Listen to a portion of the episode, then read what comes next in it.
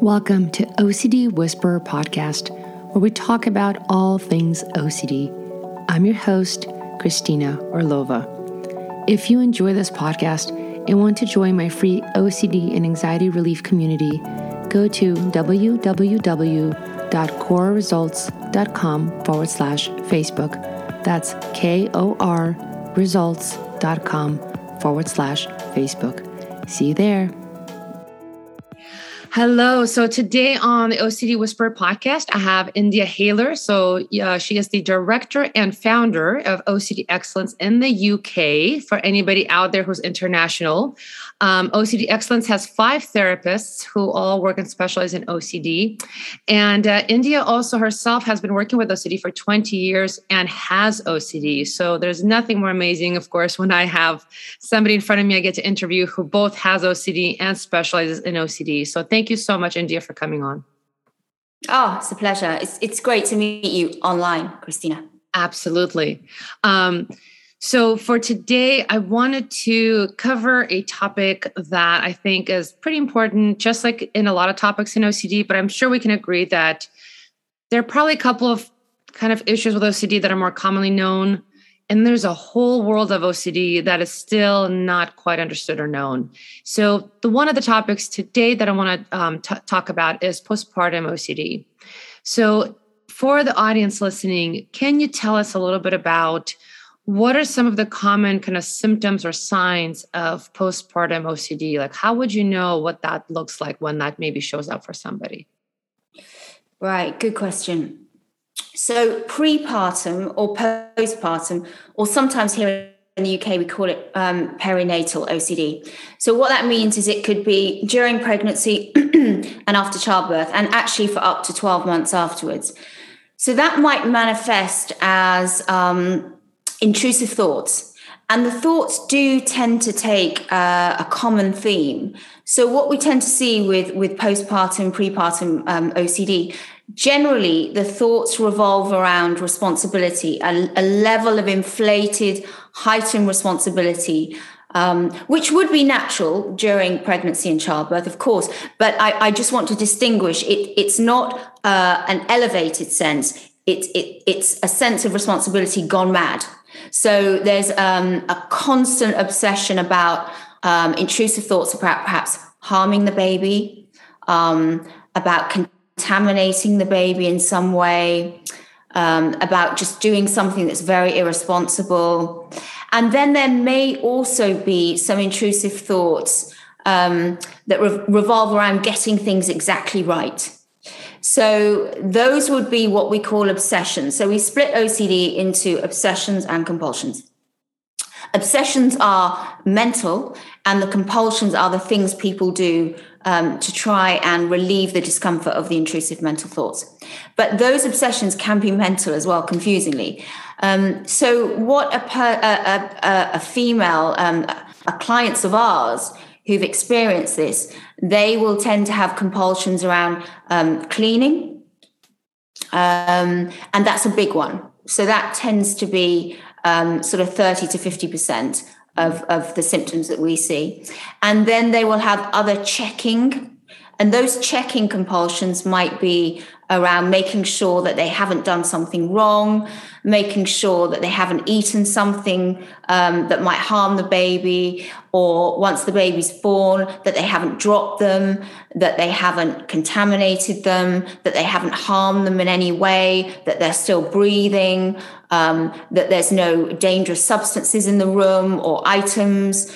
Um, and then there might be other things. There's there definitely a small percentage will be things like neatness, um, thoroughness, um, ordering and arranging things in a certain way. So those are the um, compulsions. Those are the symptoms we tend to see. And, and, I just want to make no mistake about this. It's it would be um, highly distressing to the person. It, it, wouldn't be a sense of well, I'm kind of a bit worried about this. It, it would be I'm very worried about this, and I'm doing things a lot. Got it. Got it. And so, what would be um, a reason because I, I, often also hear this commonly asked um, myself when I'm uh, treating some you know clients with this presentation questions like why me or why now or or how did I get this? Um, would you have any kind of insight or can you tell us a little bit about that? Of course. So, this is the big one. So, firstly, I can say that it's no one's fault. So, I think a lot of mums uh, or mums to be get very, you know, they get very, very distressed thinking they've done something wrong. So, it's nothing that they or their partner have done. So, I just want to make that really clear.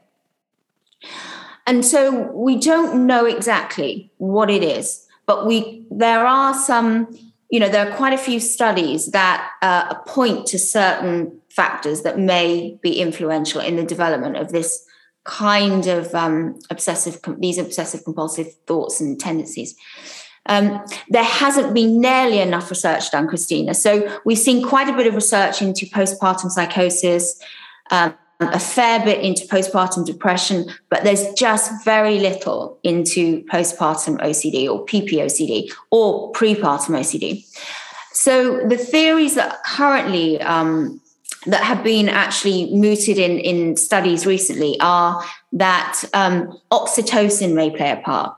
So, oxytocin is a chemical um, that becomes elevated just before birth and then after, and it's to do with you know bonding with the baby. Um, and, and they are wondering whether elevated levels of oxytocin are causing obsessive compulsive symptoms.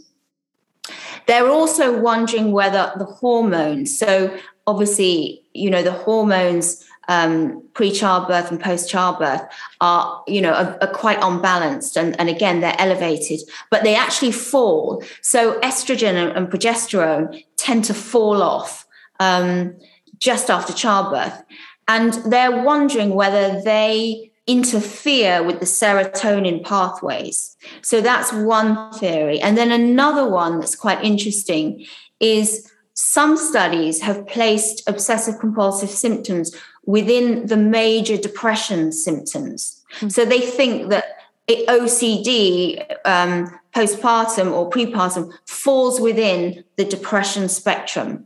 And I'm sure you've heard of um, postpartum depression. And there is there is a correlation in, in the numbers in the studies because what what we've seen is that over 40% of women with postpartum depression develop obsessive compulsive symptoms.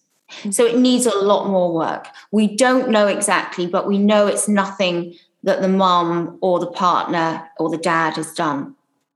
Yeah, exactly. And I and thank you for sharing that research that, that's out right now. And, and I think it speaks also to when people ask, well, how did I get OCD? Why do I have OCD? Um, and similarly, we know that there there definitely is a biological component, but there's also environmental components. There's a genetic feature. So it's just understanding that all of those aspects, from what we know now, play a role.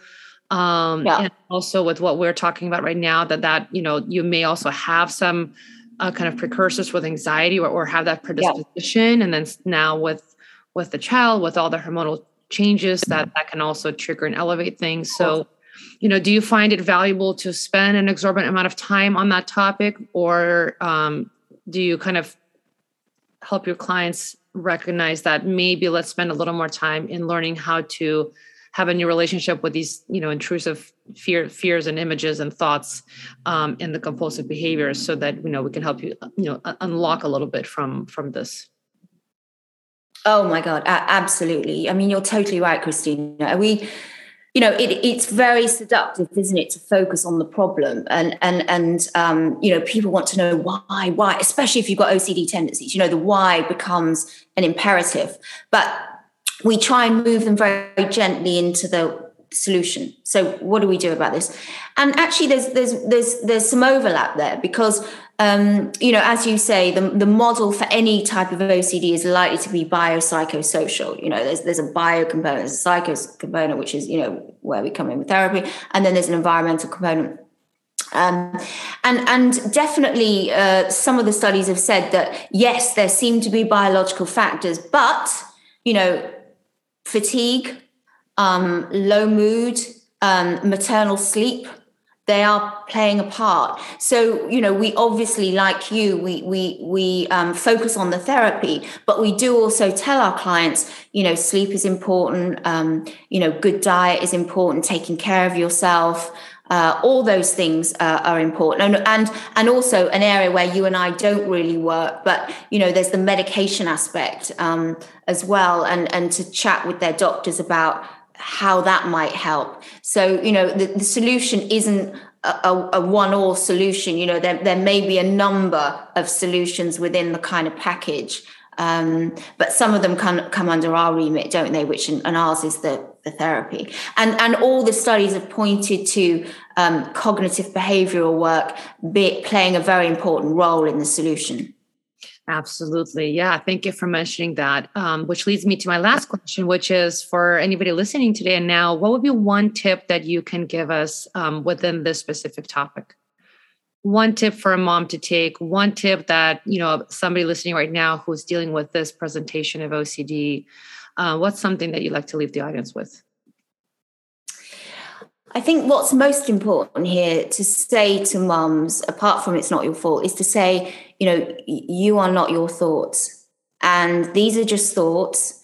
Um, and obviously, your feeling um, and the feelings, even though they feel very strong, um, they're likely to be chemically induced and they're nothing to do with, um, they're not a good indication of what's really going on. So I sit down, you know, with my clients first of all and say, you know, I know it's very compelling to listen to the thoughts and to carry out your compulsions, but I want to tell you now number one, we can work with this. There is a solution, there is hope it isn't like this forever. Number two, you are not your thoughts. Those dreadful things in your head, those pesky, annoying, highly distressing things that keep coming up time and time again, they don't mean anything and you are not your thoughts.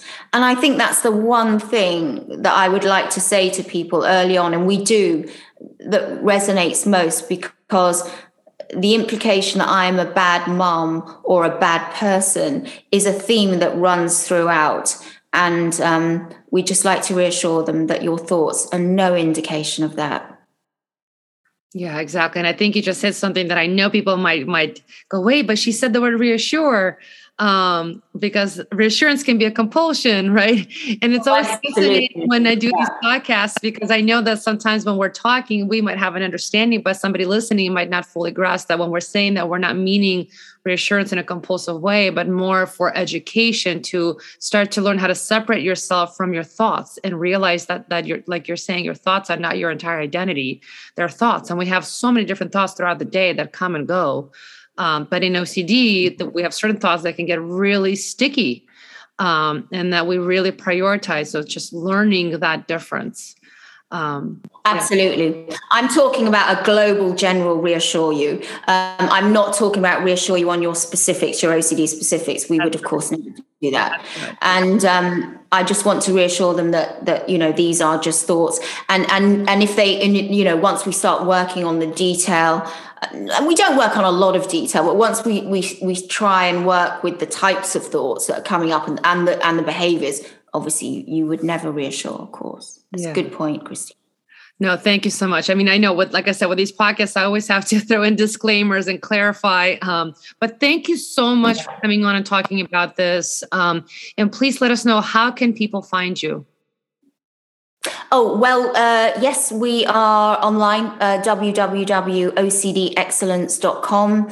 Um, we are on Instagram um, under OCD Excellence, as are you, Christina. So they should be able to find us. And, you know, we try and post regularly. We've had a post about postpartum OCD in the last month. So we do cover this topic um, quite regularly. And, and so we should it's important. And I would just like to say I did a phone in once on a radio station here, Radio 5 Live, and every single caller had developed OCD postpartum. Mm, wow. Wow. Thank you so much for sharing that and thank you for your time. My pleasure. Thanks, Christina. Thank you. Thanks for listening to OCD Whisperer podcast. If you are ready to take control of your life, join our free five day OCD Recovery Kickstart Challenge go to www.korresults.com forward slash number five day challenge. That's K O R results.com forward slash number five, the word day and challenge.